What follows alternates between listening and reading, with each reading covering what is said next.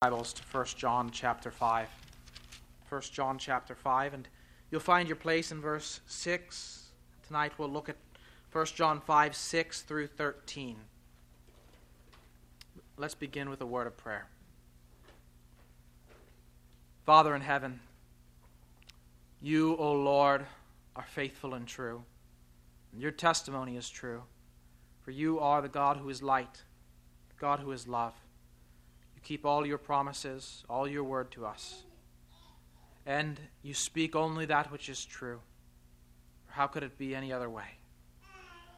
Father, we pray that as we come to your word tonight, that you would work in our hearts and in our minds to assure us of the truth, of the testimony that you have borne, the testimony that you have borne concerning your Son, Jesus Christ, that we might go from this place an even stronger foundation, even stronger assurance, even stronger certainty that these things that we have heard and read these several weeks as we've worked through this letter, these things indeed are true.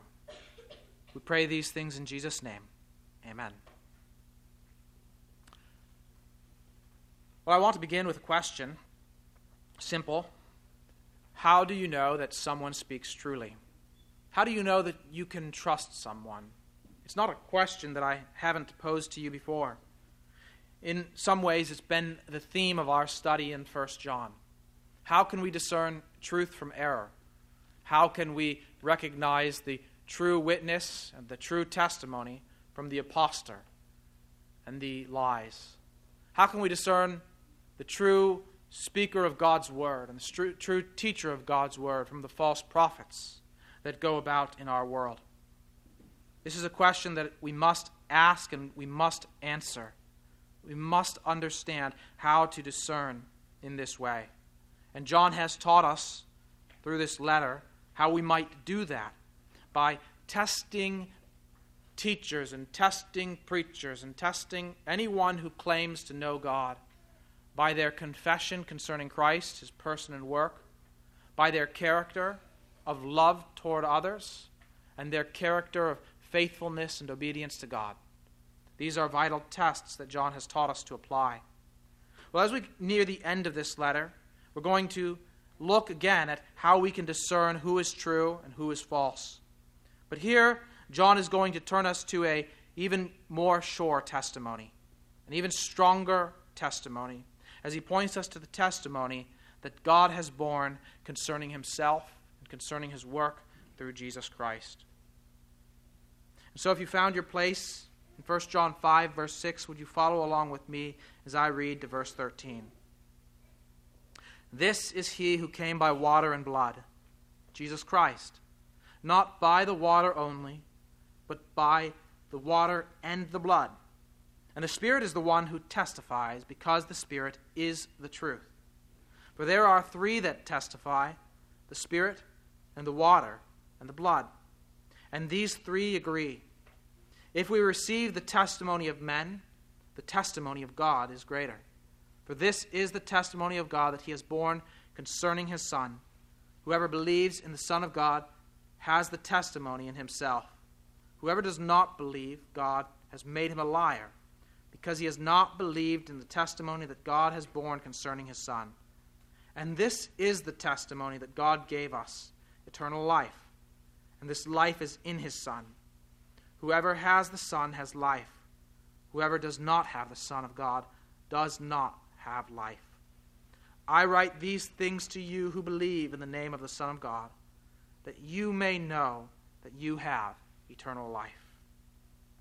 Now, it will be helpful for us to see how this passage connects to what we read and heard last week. Let me remind you briefly that 1 John f- chapter 5 began with these words Everyone who believes that Jesus is the Christ has been born of God. And again, 1 John 5 1 5 reads, Who is it that overcomes the world except the one who believes that Jesus is the Son of God? These two statements about Christian belief, that Jesus is the Christ and that he is the Son of God, summarize all that we confess and all that we believe concerning the person of Christ. Of course, last week, as we discussed, and as we'll see tonight, This confession is not just about who he is, it's also about what he has done. And as we draw together all that John has said about Christ, his person and work, we recall that he has shown us that Jesus, the Christ, the Son of God, is the one who came in the flesh. In the course of time, he became incarnate as a man. He lived as a man, really and truly. He lived a human life in our likeness. And he went to the cross and he died for our sins. And on the third day, God raised him from the dead. This is the simple truth that we confess concerning Jesus Christ's person and work. And of course, we can go deeper and we can explore the meaning of these truths more fully, and we will in the months and weeks to come. But at its most basic level, we can summarize Christian faith in this way Jesus is the Christ who had to suffer, die, and rise. Now, John takes this idea up, this idea of Christian faith, and he turns his focus to that idea that he had to suffer, die, and rise with this statement that at first blush is a bit difficult to understand. He writes, This is he who came by water and blood, Jesus Christ, not by the water only, but by the water and the blood. And we read those words and they're confusing. They're a puzzle. What does John mean that Jesus is the one who came by the water and the blood? Well, I think most commentators have come to the conclusion that we need to find our answer by looking at other texts that have come from John's pen, other things that John has written, and comparing this text with those texts. Many answers have been given throughout the history of the church, and I'll briefly give you some of them, just so you know the range of opinions that are out there. Certainly, I won't give you all of them, for we'd be here all night, but some people would take the water and the blood as a reference to Christian baptism and the Lord's Supper. That's an idea that has a lengthy history in the church, but it's probably not a very good explanation of this text. It doesn't seem in anything in the context or other things which John has written to make sense of what he said here. Others look at it and think of it as a reference to what happened when Christ was on the cross, that he was pierced and water and blood flowed from his side. Maybe that gets closer to the mark, at least on one account. But still, it's a little bit of a strange answer. Probably the best answer, however, calls for us to look back to John chapter 1 and to see what we read there concerning the testimony that John the Baptist bore concerning Christ. In John chapter 1, verse 29 through 34, we read this The next day, he saw Jesus coming toward him. This is John who saw him. John the Baptist, that is. The next day, he saw Jesus coming toward him and said, Behold, the Lamb of God, who takes away the sin of the world. This is he of whom I said, After me comes a man who ranks before me because he was before me. I myself did not know him, but for this purpose I came baptizing with water, that he might be revealed to Israel. And John bore witness. I saw the Spirit descend from heaven like a dove, and it remained on him. I myself did not know him, but he who sent me to baptize with water said to me, He on whom you see the Spirit descend and remain this is he who baptizes with the Holy Spirit. And I have seen and have borne witness that this is the Son of God. And so you see that John is speaking about his own testimony, but in his own testimony, in his witness, he's speaking about the testimony of God the Father. God the Father is the one who sent John to baptize with water. And he states that the purpose for which God sent John to baptize was so that the Christ might be revealed to Israel, so that he might be made known. And God himself bore witness to John and through John, saying that the one that you see, the one upon whom you see the Spirit come and rest, he is the one who baptizes with the Holy Spirit. So, here in this reference to the water in 1 John 5, John seems to be looking back to that early testimony that came when Jesus came and was baptized, when he himself went through the water. You'll notice in 1 John 5 that he uses the language of going through the water and the blood. There in 1 John 5, as I try to find my place again, we read this This is he who came by water and blood. That could be came through water and blood. It's the same idea there. And here is the one here, as we look back to the very beginning of Jesus' ministry and the testimony of John the Baptist we see that he is the one who came by or came through water. That in his baptism, when God the Father said, This is my Son in whom I am well pleased, he gave his testimony concerning Christ. Now, some might take this as a, in 1 John 5, as rather a reference to Jesus' own ministry of baptism. And while that's possible, I think here the weight of the evidence supports the idea that this is a reference to Jesus' revelation, self revelation through John's baptism, on the basis and the credibility of what God said to John and what God said from heaven when Christ was baptized. This is he who came by the water. But this is he also who came by the blood, came through the blood.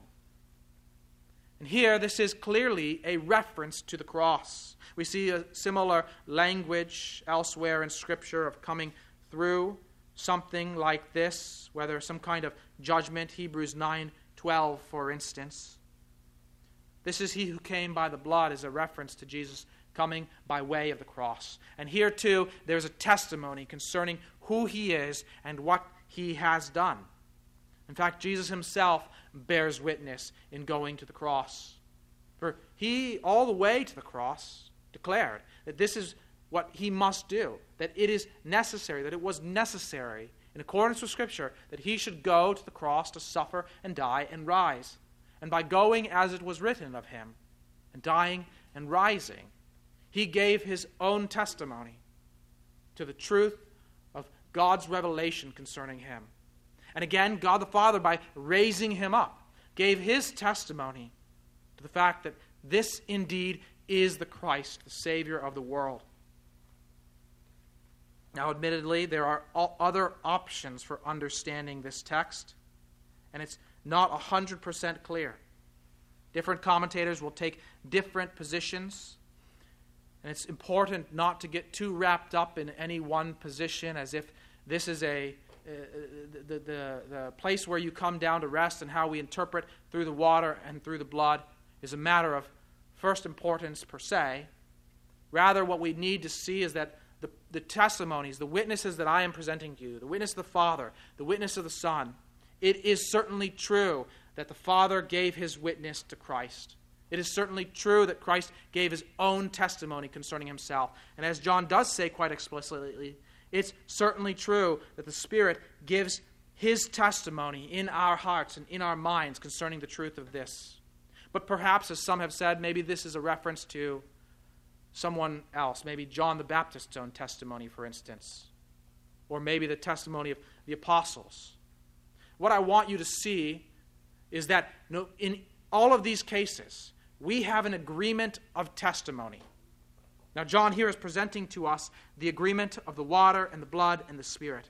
There are three that testify, and they are confirming one another. And as I have argued, and I think is correct, the water is a reference to the Father's testimony concerning Christ at John's baptism. The blood is a reference to the testimony that we have through the cross, through what Christ bore witness to in his act of going to the cross. And of course, the Spirit testifies. And we have an agreement of testimony. But John himself, John the Baptist himself, is in agreement with that testimony too, and so is John the Apostle. And the reason why I'm emphasizing this is because we have a basis for evaluating testimony that is given to us in Scripture. For example, in Deuteronomy 17, God gave his people this principle for evaluating the testimony of people.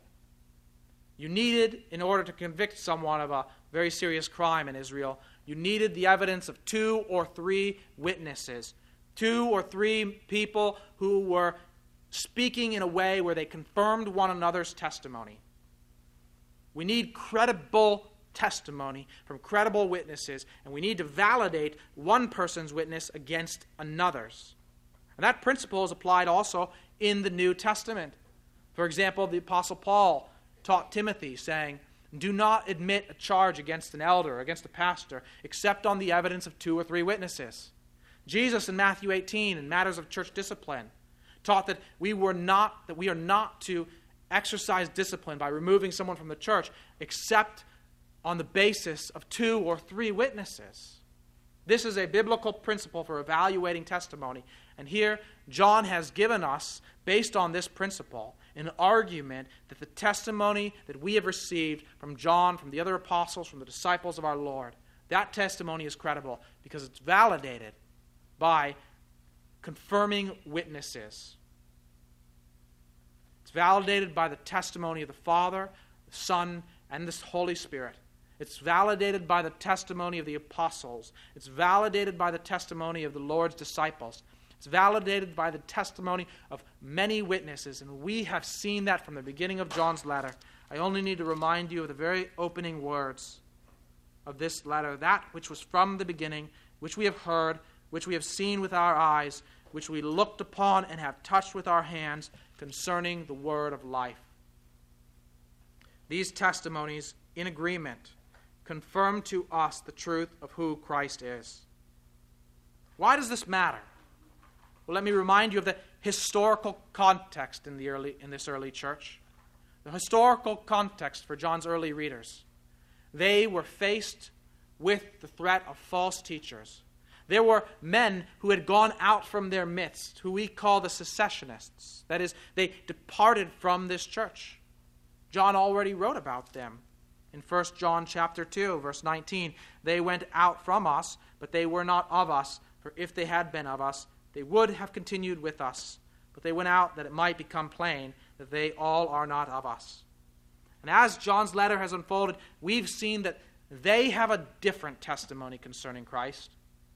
John has not articulated their testimony in all of its details, but we can piece together the puzzle and figure out pretty much what they were saying.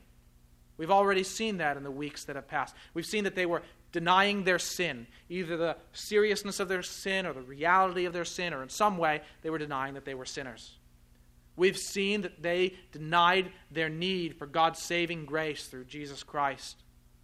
They were claiming and making big claims that they knew God, that they had a relationship with God, that they were the ones with knowledge. And yet, they were denying so many things that the apostles had received from the Lord and passed down. Even in their lives, they failed to love brothers and sisters in Christ. They failed to keep God's commandments. Not just failing once or twice or because of their own human weakness, but failing as a matter of course because they rejected God's commandments. That kind of failure. This is the character that we can figure out of, about the secessionists just from reading John's letter. And in the years that followed, we'd see that these kinds of false teachings would develop in different directions in the early church. We don't need to dwell on all of these different denials that, uh, that arose in the early church, but we can summarize them in this way. Those who followed the secessionists in the years to come would be those who may have confessed that Jesus came by the water, but they denied that he came by the blood. They denied that he went to the cross. They denied that his cross, uh, his work on the cross was necessary for our salvation. They denied that the Lord Jesus Christ was crucified for our sake.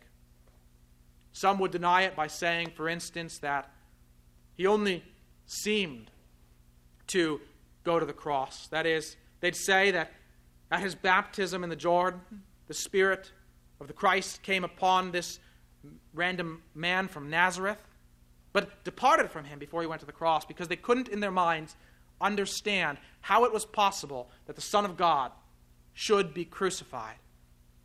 The Apostle Paul writes about this kind of thing in 1 Corinthians when he says the word of the cross in 1 Corinthians 1:18 is folly to those who are perishing but to us who are being saved it is the power of God. I will For it is written, I will destroy the wisdom of the wise, and the discernment of the discerning I will thwart. He goes on to speak about the wisdom of this age and the foolishness of Christian wisdom. And yet, and then as we read on in verse 22, he says that Jews demand signs and Greeks seek wisdom, but we preach Christ crucified, a stumbling block to Jews and folly to Gentiles. But to those who are called, both Jews and Greeks, Christ the power of God and the wisdom of God. You see what Paul is dealing with there. Whether someone thinks they have the wisdom of the Jews or the wisdom of the Greeks, they all agree that the cross is foolishness. The Jews see it as a stumbling block, the Greeks see it as foolishness. But those who are called, who have received it, understand that this, in fact, is the wisdom of God. And John wrote to a church, he wrote to a people that were facing false teachers who were denying that Christ came by the blood. This crucial testimony to who he is and what he came to do. They said, it's not really true. Now, in our own day, there are many who continue to deny the blood. They continue to deny what John has taught us in this letter. They continue to deny the Christian faith, albeit in different ways. The more common denial in our day is the modern uh, denial that sees Jesus as just some kind of wise teacher, an ordinary man. In some sense, they're denying the water then, too. They're denying that the Son of God really came in the flesh. But he was a wise man, they'll say. He was a great teacher, maybe even a prophet. But, oh, no, no. They'll deny he, he, cannot really be the Son of God. That kind of thing doesn't happen. Or, you know, maybe he died on the cross, but he didn't really rise from the dead, they'll say. That kind of thing doesn't happen in the course of history. And these people who say this, what are they doing but denying that he came by the blood? But John would have us know that we have a strong testimony that indeed this is true that Christ came, he truly became a man, and he truly gave his life for us. And that testimony is credible because God the Father bears witness to it, God the Son bears witness to it, God the Spirit bears witness to it. God's prophets bear witness to it, God's apostles bear witness to it. The disciples of our Lord, for 2,000 years, Christians have borne witness to the fact that Jesus Christ came in the flesh and died for our sins and rose from the grave. He came by the water and by the blood. Now, as I've already stated, we have the secessionists who gave a different testimony. And they also had a multitude of witnesses. And so we need to figure out how do we evaluate their testimony?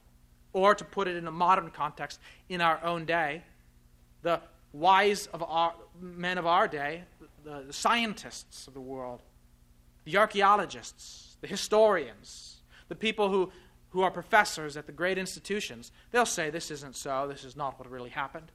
They'll deny it. Their testimony is based upon their expertise, based upon their degrees, based upon the fact that they are recognized as scholars in our world. They're recognized as the people who should know. We have two testimonies, and we need to figure out how to decide who to trust. And it's very simple. John says to the, us in verse 9 if we receive the testimony of men, the testimony of God is greater. For this is the testimony of God that he is borne concerning his Son.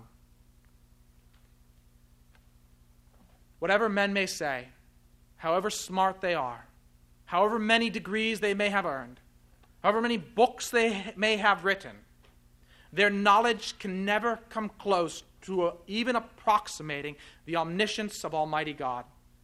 God knows all things. God made all things. He sees the end from the beginning, and He has borne witness.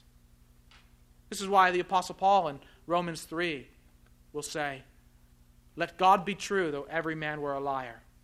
If every single person in this world outside this room lined up outside that door and said, We know and we are sure and we believe that you are wrong and God's word is false, Still, all of their cumulative knowledge, with all of their technology, and all of their study, and all of their books, and all of their expertise, can never even come close, can never even scratch the surface of God's infinite knowledge.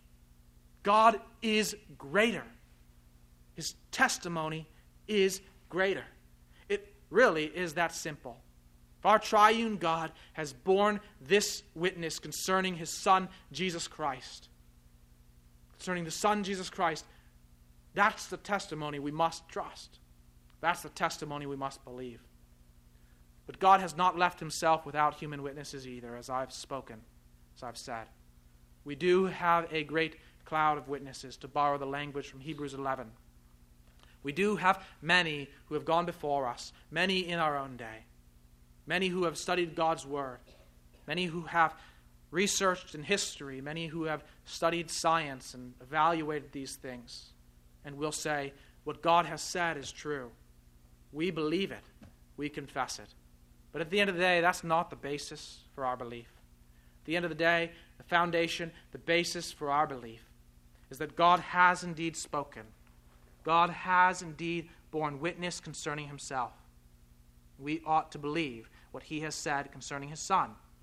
For if we receive the testimony of men, if we are conditioned to believe that a few men in agreement, who are credible witnesses, should be trusted, how much more our triune God? Whoever believes in the Son of God, John goes on, whoever believes in the Son of God has the testimony in himself. Whoever does not believe God has made him a liar, because he has not believed in the testimony that God has borne concerning his Son. You see what John is telling us as he expounds upon what God's testimony means and how it affects us. That we who believe that, we now receive that testimony, have it in ourselves. John has written about this as he speaks about the Spirit's work in our life, the Spirit who is truth, the Spirit whose role John has presented is to point us to Christ and to bear witness to Christ again and again. That's what the Spirit does in the life of the believer. He gives his stamp of, of authority, approval to the message that we've received. He speaks to us, not in that audible kind of voice that you can hear whispering in your ear, but by giving us the sense of the truth of God's Word. He confirms it to our hearts, He confirms it to our minds. He causes us to be born again so that we might see these things as true and right. We have his testimony in us. If we believed in the Son of God, then we have God's testimony in ourselves. And it is implied, therefore, that we become witnesses, like all of those other witnesses who have borne witness to the truth of the gospel. We join that great crowd as we add our voice, add our testimony affirming the things that God has done for us in Christ.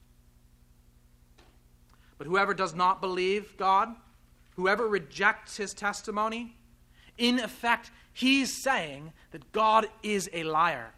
John has said something similar already. You remember in 1 John chapter 1, in verse 10, we read, If we say we have not sinned, we make him a liar, and his word is not in us.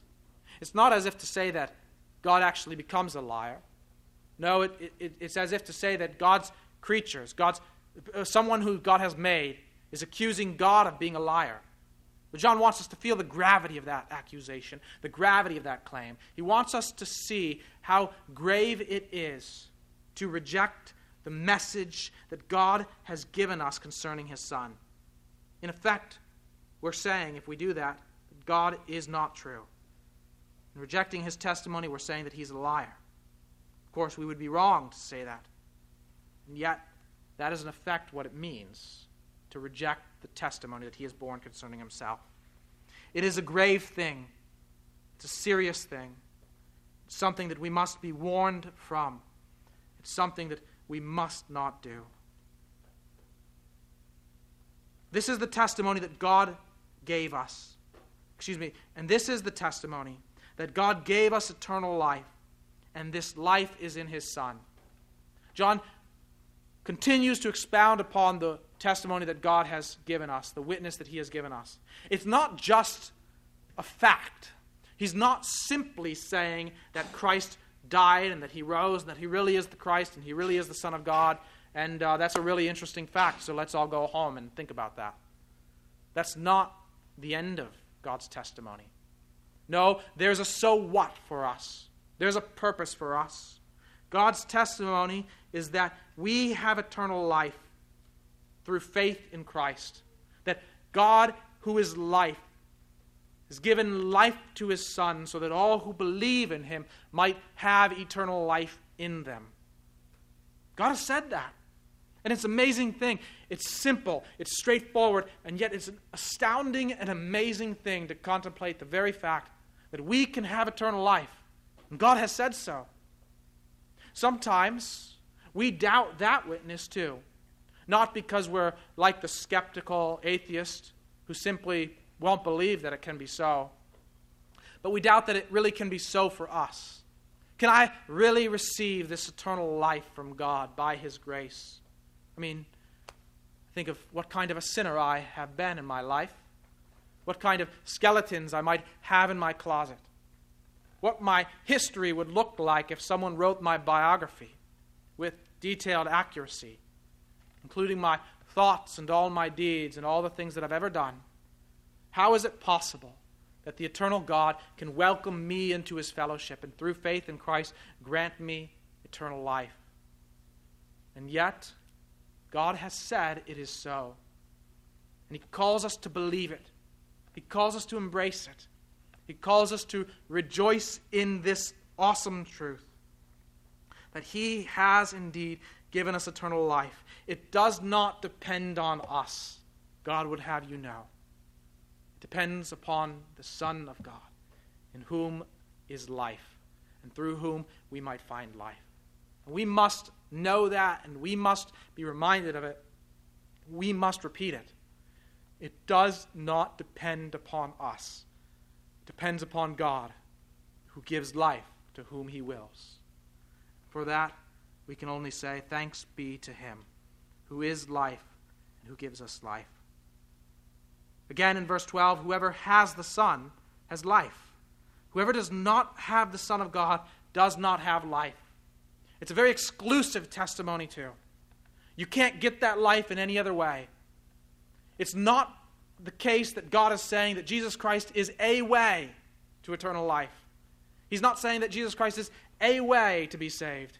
He is saying he is the way the only way, exclusive from all others. There is no other way to have life except through Christ Jesus. This is the testimony of God that He has borne witness concerning His Son. Life is found in one and one alone. It's found in Christ Jesus. We need to hear that too. That also is something that our world will reject. The philosophers of our age will reject that as bigotry They'll say it's hateful. They'll say, How dare you say that your way is the only way? But it's not us ultimately. We're not the ones ultimately who are saying it. It's God who is saying it. There's one who is life, there's one in whom is life, the one God of the universe, through whom and for whom and by whom all things were made. He is the only one who is the giver of life, and He has declared it to be so. Will our philosophers accuse him